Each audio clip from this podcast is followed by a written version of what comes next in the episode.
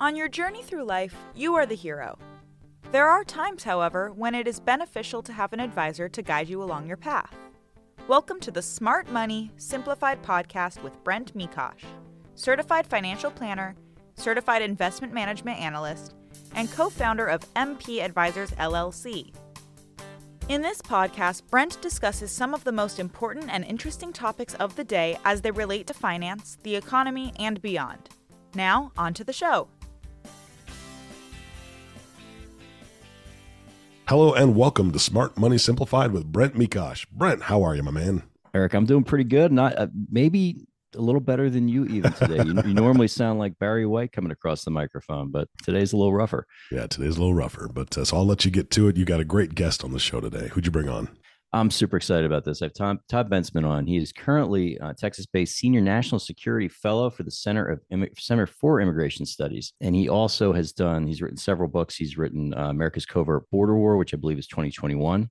He has a forthcoming book out called Overrun, which is also concerning our border crisis that's going to be due next year.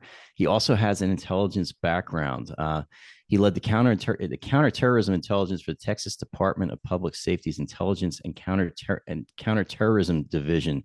So this guy, and then there's 20 plus years of reporting before that. So I'm really honored to have you on here, Todd, uh, talking about what I think is an incredibly important issue. Thank you so much for joining me.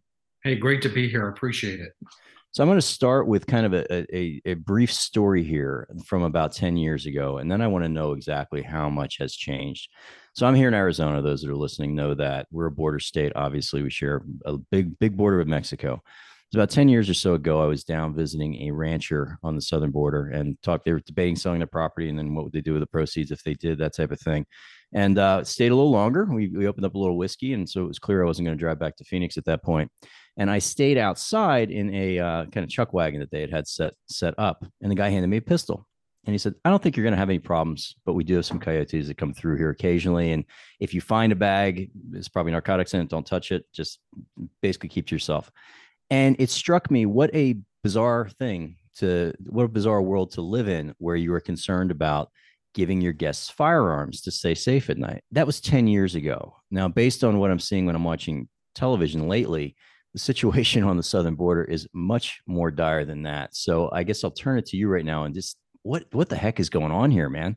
This is this this seems like it's out of control. To put it the most in the most simplistic terms, uh, make it uh, easy to understand, is that the Biden administration entered office, uh, campaigned against the uh, previous administration's immigration policy throughout that campaign. And so uh, they were expected, there was an ex- expectation that, you know, as soon as the administration, Biden administration took office, that they would undo all of the previous administration's policies, which up until that point had been holding back, had been deterring any significant number of illegal immigrants crossing the border down to a really low manageable number by historic standards. And when when the administ- when the new administration undid those policies on the very first day in office i mean literally on an inauguration day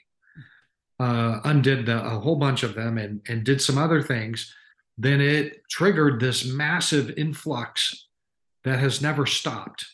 Uh, it just began that day, and I mean, by the end of the month, there were hundreds of thousands of people in. Uh, by the end of the next, uh, by the end of the quarter, uh, more hundreds of thousands. By the end of the year, 1.7 million, uh, uh, a U.S. record of uh, apprehensions at the border. That's just the ones we know about. There were probably about another 600,000 gotaways that just got into the interior uh, while all that was happening. And then in 2022, those policies, or I guess the absence of any policy except everybody gets in or huge numbers get in, just encouraged more and more like a snowball rolling downhill, getting bigger and bigger and bigger. Because after all, when you let people in, the people down trail go, they're letting people in up trail, let's go join them. And so today you have about 4.4 million uh, apprehensions at the border and another 1.3, 1.5 million gotaways. So we're we're already post five million that have um, attempted that crossing, and so it's just complete pandemonium by policy fiat. That's the simplest way. Now, for sense of scale, the number that I've heard being tossed around is five million in Biden's first two years as president. Um, how what order of magnitude is that greater than what we had experienced leading up to beginning of 2021? Well, we've never had anything like this in recorded US history. So this every, you know, 2021 set the marker, the benchmark for the highest ever. Uh, 20 years earlier, there was an event down there that brought in about 1.6 million. And that was like this strange high water mark. It never happened again. It didn't happen before, and then it didn't happen for 20 more years. So 2021 was really the first big, you know, historic history making marker. And then, of course, 2022 was even bigger by 600,000 that we know of, another million and a half that we don't know of or we, we think got in. Um, we're already on track in just the first two months of, of fiscal 2023 to see these the, the in a, a much bigger number and a higher benchmark just stair stepping higher and higher into completely uncharted territory. I mean, this is really history. This is American history in the making down there in terms of we've got border. Now we've got uh, so so explain to to me and our listeners a little bit what title Title 42 is, which is going to be expiring soon. And based on what I'm seeing, is the numbers you kind of ain't seen nothing yet. There's there's more coming with the expiration, or I guess the uh, the end of Title 42. So, so what is that, and what sort of impact do you expect that to have on what's occurring? Right. Title 42 is a, a health provision, public health provision, not an immigration provision. Uh, Donald Trump put that in place in March 2020 at the height of the COVID, as it was really kind of um, the the pandemic was ramping up, and it and it required Border Patrol to turn back every single immigrant that they caught and to deny every single immigrant that they caught a chance to claim asylum, which is a workaround. You get you get through and into the interior when you say the three magic words, "I want asylum." Title 22 prevented that, and under Trump, uh, he was pushing back about 90%, 88, 89% of everybody that got caught which means down down the line, people were like, "Oh, we stand a very high chance of not getting in, getting pushed back," so they stayed home. That's why the border was under, you know, really, you know, historically comparative seal uh, when Biden entered office.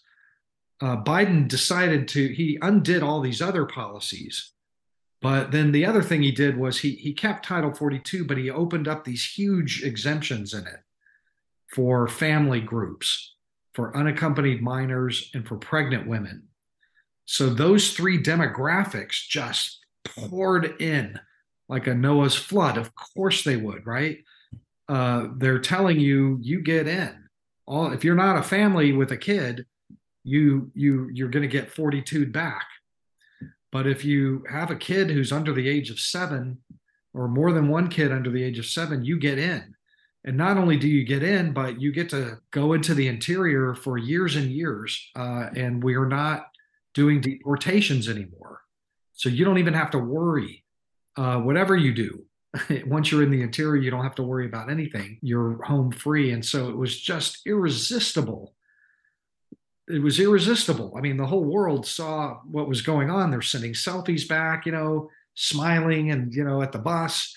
These buses are and NGOs, uh, non governmental organizations are all down on the border helping them buy bus tickets. And just hundreds of thousands are being bused to cities all across America until there were millions finally. And it's still going on now, this conveyor belt. Um, what happened then was Biden was under a lot of pressure to get rid of Title 42 because it prevented, it blocked access to the asylum system, that magical elixir that that every immigrant in the world knows that if they can just say the words, they're in forever. Uh, they won't get deported. They won't get detained. It's a workaround, and everybody knows it, except the American people probably don't realize what what the asylum system means. So Biden started gradually tried to get rid of it about six seven months ago. It got tied up in litigation, and they kept it uh, under court order. They had to keep it, and it was the only remaining speed bump of any sort. Uh, he was still pushing back 50 or 60 percent of everybody who reached the border, uh, and then gradually de- reduced it until there were like about 35 percent were being pushed back. That's what it is today. Another court round of court litigation, and now it looks like that final uh, remnant rump of 42 is going to go away on December 21st. The intelligence community assessed that when that happens, when that finally happens, that anywhere from 12,000 to 18,000 migrants a day will then flood over the border, claim this asylum or that they intend to claim asylum, and see that the administration is letting them all in. So that's why the numbers are so astronomical. Those numbers are beyond anything. Just to give you one little bit of perspective on this, a few years ago, the Secretary of DHS, Jeh Johnson, under Obama, just a couple of years ago, said uh, in an interview, you know, if I woke up and there were a thousand immigrants a day crossing, uh, that's a terrible day. That's a crisis beyond management. That's an unbearable crisis, 1,000 a day. Well, we are we we've had seven and eight and nine thousand a day now for two years straight. Yeah. Uh, and so 14,000, 12,000, 14, 15, 18,000 gives you the idea of scale of what we're talking about here. This is something that's beyond really anything even in the world that the that the that the world has has ever experienced, even in, in world wars. So let me ask you this. I mean, so we, we live on an economic planet. And for, as far as the people that are coming here, I've been to 50 some countries. There's a lot of really awful places in the world. This place is pretty good. I can't blame them for wanting to come here. The United States is, is sure. spectacular.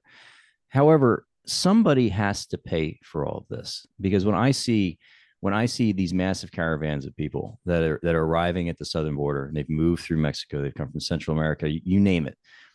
They're being fed along the way, they're being taken care of along the way, how where is that money coming to me when i look at that nothing in this world is free and you can't make an overland journey like that unless you've got some way maybe they're self-funding it i don't know the answer to that but i've always wondered that where's the money coming from to support this kind of migration sure i've got an answer for you on that because i spend a lot of time with the immigrants in route and i always ask that same question everybody i meet hey how do you we're getting the money for this uh, several different places. One is that a lot of these immigrants that are coming have family members already in the United States who are working, and they're wiring them money on a regular basis as they come along.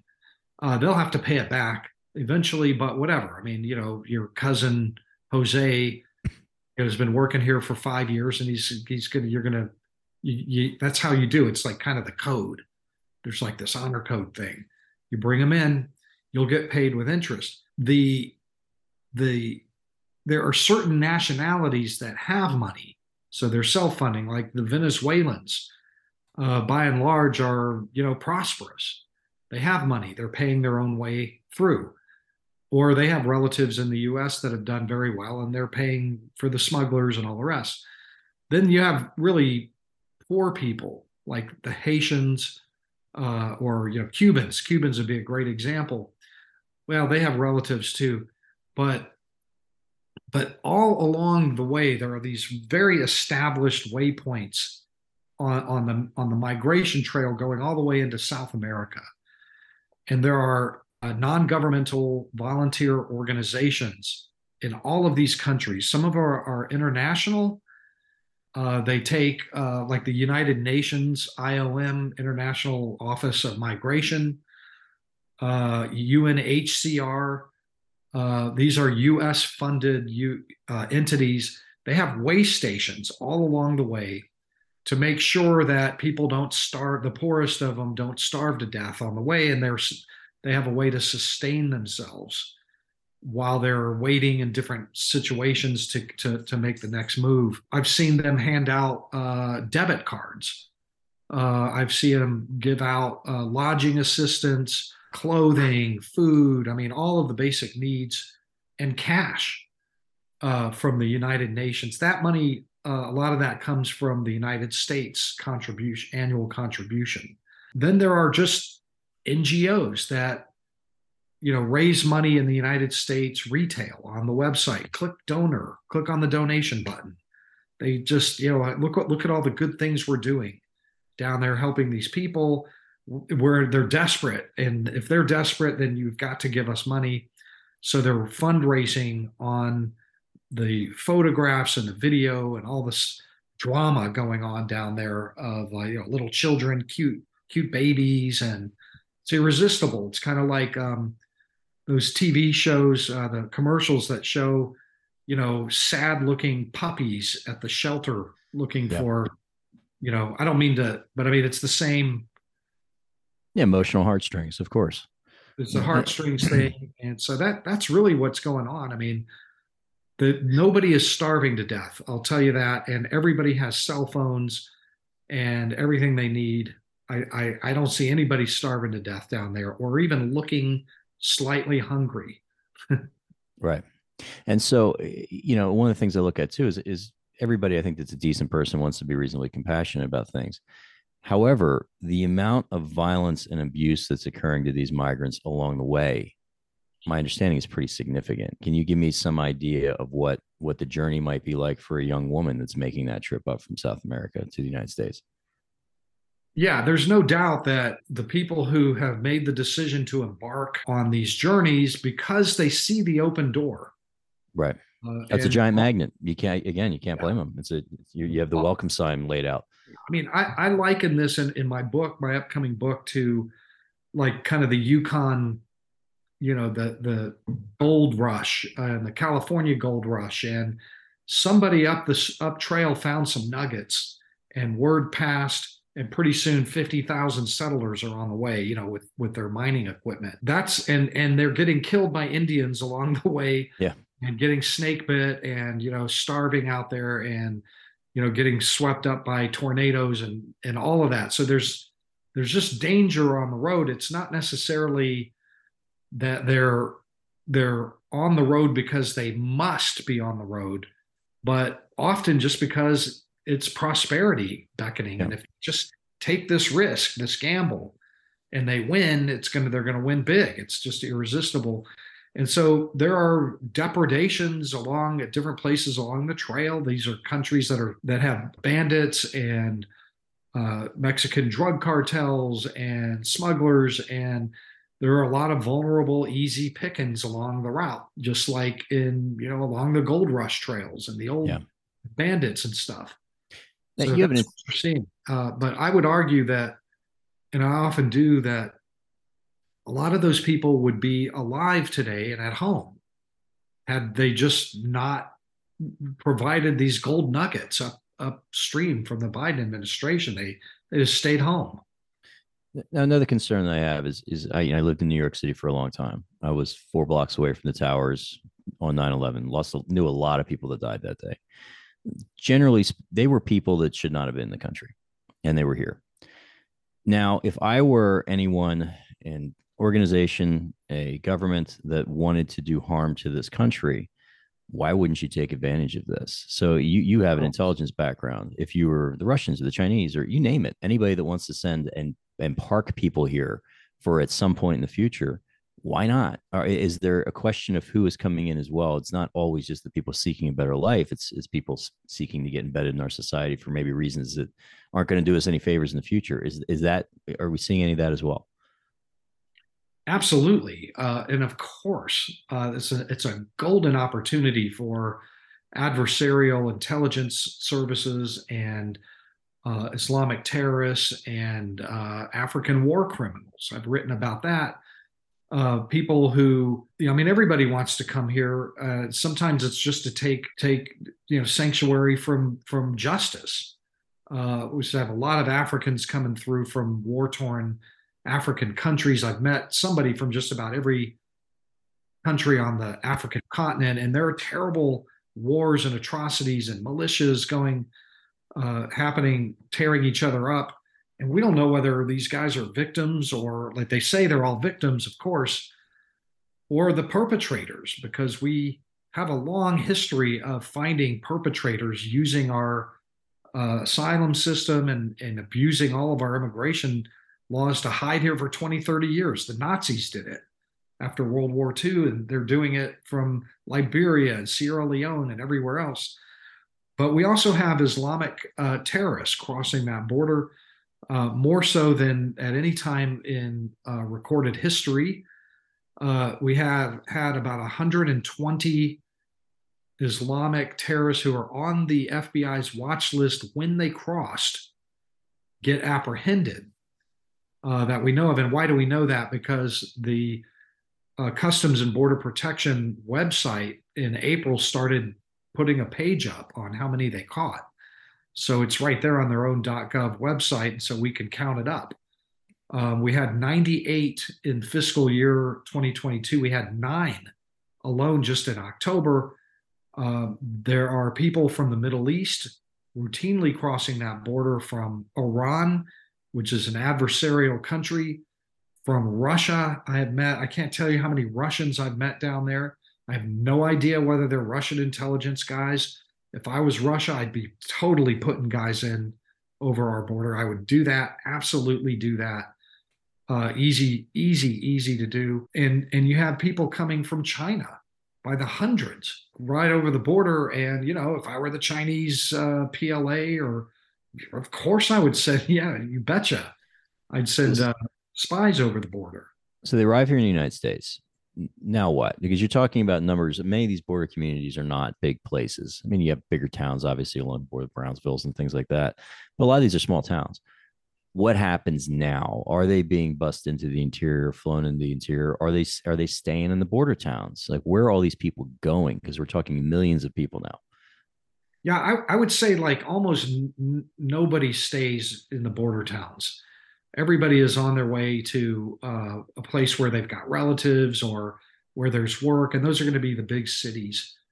Uh, what typically happens is they cross the river or the border somewhere, turn themselves in, and say, I intend to declare asylum, but there's so many of, of them that they take them to a border patrol facility, take their fingerprints, take a picture, keep them maybe for a day, and then they give them a, a paper, a slip that's like kind of a permission slip to be in the country for a year. Uh, and one day you'll check in in the place you go with ICE. And then you from there it's up to you to how you're going to find a way to stay. The there are these non-governmental organizations all along the border on both sides, on the Mexican side and on the American side, in the small towns and the cities on both sides, that will help the, the new releasees. Border Patrol will release these people from their, their station after a day into the hands of designated non governmental helper groups who then will arrange for them to buy tickets on buses. You want to go to Omaha? Okay, here's, let me look it up. Here's a ticket to Omaha. It's uh, $180. Uh, here's the ticket. Here's the bus go and then they'll take you to the bus station or they'll bring a charter bus that's going to the general area and then from there they'll take a taxi or you know find another bus to get to wherever they're going and so that's this conveyor belt that is happening it's been grinding it's 7 days a week all day long for 2 years straight at every border town in all from for 2000 miles that's just constantly busing thousands, millions of people into uh, communities across America. How's um, you know, I know I've got a limited time with you. Unfortunately, I'd, I'd like to talk about this for as long as possible, but we the, the consequences of the country long term. That's that's probably a whole nother separate discussion. But I do want to ask the guys, the men and women that are in the border patrol, they have to be having a heck of a time right now. How are they doing? Because they're basically being told they can't do their job. I I liken them to Like just imagine a Navy SEAL team that just trained and trained and trained to, to do battle. And finally a war comes and they get consigned to the rear echelon to guard the cafeteria back in the States or something. That's what it's like. These guys are they're trained to stop, block, chase, interdict, deport, catch bad guys, catch drugs. And what the vast majority of them are doing is just administrative paperwork of processing all these hundreds of thousands of people in. They're not on the line anymore. They're not blocking, they're not doing anything. They're just everybody just gets in. So they're like the, they're welcome wagon guys. They're like Walmart greeters. I've said before, they're literally like Walmart greeters. Yeah, okay, come on this way, get in the truck. I'll take you over to the thing and we'll release you in a day or two. And that's what they do all day, all night. And they hate it. They hate it. It has um, to be incredibly difficult. And um, and, and Todd, I know I, I, don't have I only got a couple more minutes left with you, unless you want to unless you want to stay a little bit longer. But why don't you, um, anybody listening to this, uh, why don't you tell us about your upcoming book and how and how we can find your work? Yeah, so the book is uh, here. Hold on, got a little poster thing. The book is called Overrun, and it's uh, the subtitle is um, how Joe Biden unleashed the greatest border crisis in U.S. history. Uh, this will be out in bookstores uh, by Post Hill Press in uh, February. And the book is about, you know, how this all started. It's a, a, a reporting, uh, documenta- documenting and reporting what happened. How did this thing happen? Uh, where did it happen? What did it look like on the ground? I was there in the beginning. I was there from b- before the beginning, and I'm still there. I'm still going to the border. Uh, just returned from Tijuana and Mexicali uh, late last month, and this is an account because my my thesis is that you know this is a truly historic event in American history. Our kids will be studying this. Our grandkids will be studying this in high school uh, this moment like we do Ellis Island. It's always in Ellis Island is always this is one of those. And when you have a historic event, uh, somebody has to document it. Uh, that's what that's what you do when there's history in the making. It's happening. You're living it. You're in the middle of it. So that's what this book is. It's gonna it's it accounts for the first two years of this thing. It's not even slightly over uh, we've got another two years. The uh, midterm elections showed the administration that voters are kind of okay with this. They didn't get damaged too badly in the the Democrats in the election. And so when they were asked, well, what policies are you going to, the president was asked, what, what are you going to change? And he said, nothing. We're doing everything just what we did. And most recently, he was going to go to Arizona and somebody said, hey, are you going to stop by the border down there? And he said, nah, that's not that's not of any interest. Yeah. So we're looking at another two years. Uh, probably by the time this thing's all over, depending on what happens with after Title 42, how, what the flow levels are. Uh, you know, we could be looking at you know 15 million new people inside the country by the end of the next two years altogether, which is one in 20, 22 people in the country you're talking about or having arrived in the last four or five years. You know? Yeah, it's a stunning, it's really a stunning population yeah. growth uh, for any country. I mean, we're a country of 330 million, but you know, in a you can't just absorb 15 million people who are predominantly poor, uneducated, unskilled and don't speak the language without having to support them for a long, long time. If you have time for one more question, I'd be I'd be curious about this. I've always felt the United States is we're unique in for a lot of reasons when compared to any other country in the world, but there's no ethnic Americans. There's no religious Americans. It's not like a French person or a German person or a Japanese person. And what historically, as at least kept the nation tied together was a, was a shared value system, a shared sense of values, and what it meant to be American. Do you find that? And I know my great grandparents came through Ellis Island on my father's side, and they stopped speaking Ukrainian and Russian, you know, because they came from that part of the world once they arrived here. Do you find that the people that are arriving, is there any sense of of what it means to be an American and also a desire to assimilate into what this country has become to date? Yeah, you know, I it's too early to to know something like that. Uh, you know, I I don't really I don't really have an opinion yeah. on that. It's just it's, it's just early on, but I mean, people will will soon enough learn that if they speak English, they make more money. So, uh, and then you know, there are there are a lot of a lot of this wave uh, is children who are going into school. Uh, they're being taken into school districts across the country, and you know those children will grow up here and you know probably get very Americanized because they're kids.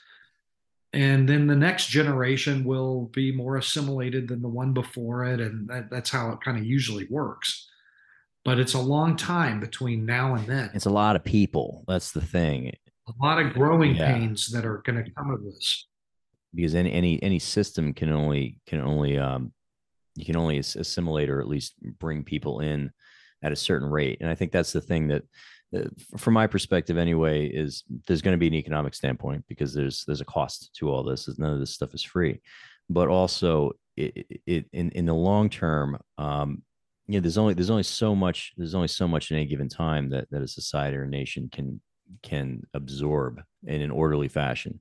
And economics and everything else, it depends on the rule of law, and it just looks like there's none happening down there right now. And so that's uh, right. And you know, I mean, if I if to if I'm going to wrap yeah. this up, it would be to say that that you know, no no country in the world does what we're doing right now.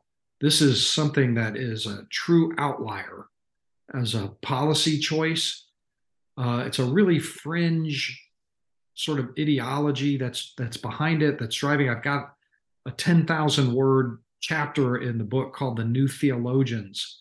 It's all about this: who did this, why, what the thinking was, and and I, I would say that the the modern, you know, the contemporary Democratic Party, the coalition, uh, would never have done any of these things. Barack Obama, Bill Clinton, even Bernie Sanders. I mean, no nobody would has ever done the what they're doing, what these guys are doing now. Even within the the Democratic Party, this is like extreme off the grid stuff uh, that they're doing that has never been done before by either party. Uh, so um, I would I would also add that probably dating all the way back to ancient societies. You know, they had borders and they've always defended borders. Like that's just a thing. It's you don't know, it's not even a question whether or not you're going to have a border and defend it. I mean, chimpanzee troops in Africa have, you know, their territories in the jungle, you know, and they'll defend them. Uh, and then every country on earth now, current modern countries, has borders, all of Europe they defend them. Canada, everybody defends their borders. And so this is like a really strange thing that we're doing in the United States that that it's it's not just historic for us. Yeah, for anywhere. Well, Todd, I, I, I really appreciate you coming on here today and uh, having this conversation with me. I know for sure I'm pre-ordering your book as soon as we get off here. Uh, I look I look forward to reading it. And again, I cannot cannot thank you enough for the for the work that you're doing to to give everybody an idea what's occurring and also spending this time with me today. Thank you. Thanks for having me. I appreciate it. Anytime too. When I have more time, I, I would love back. to continue because I want to. I would love to continue that conversation in terms of the bigger, longer term uh, impacts that we're going to have. And there's going to be many. Some will be good, some will not be. But it'd be it'd be fun to talk about that. Yeah, Todd, I just want to echo what Brent said. Thank you so much. Uh, as a son, my father in law was Border Patrol for 31 years, and he has never been so disgusted as he is right now and frustrated as he is right now with everything that has gone on. You got to So- have a, a high tolerance for profanity. Oh if you yes. talk to any border patrol right now. If you talk to my father-in-law, that's exactly what you need. So, and he's retired, and he's just he just looks at it and says, "This is ridiculous." So, again, thank you so much, Brent. Of course, thank you for facilitating this. And our last thank you always goes to listening audience. Thank you so much for tuning in and listening to the Smart Money Simplified podcast with Brent Mekosh. If you have not subscribed to the podcast yet, please click the subscribe now button below. This way, when Brent comes out with a new podcast, it'll show up directly on your listening device. And we humbly ask that you share this podcast, rate it, and leave a review, as this actually does help others find the show. Again, thank you so much for listening today. For everyone at MP Advisors, this is Eric Johnson reminding you to live your best day every day. And we'll see you next time.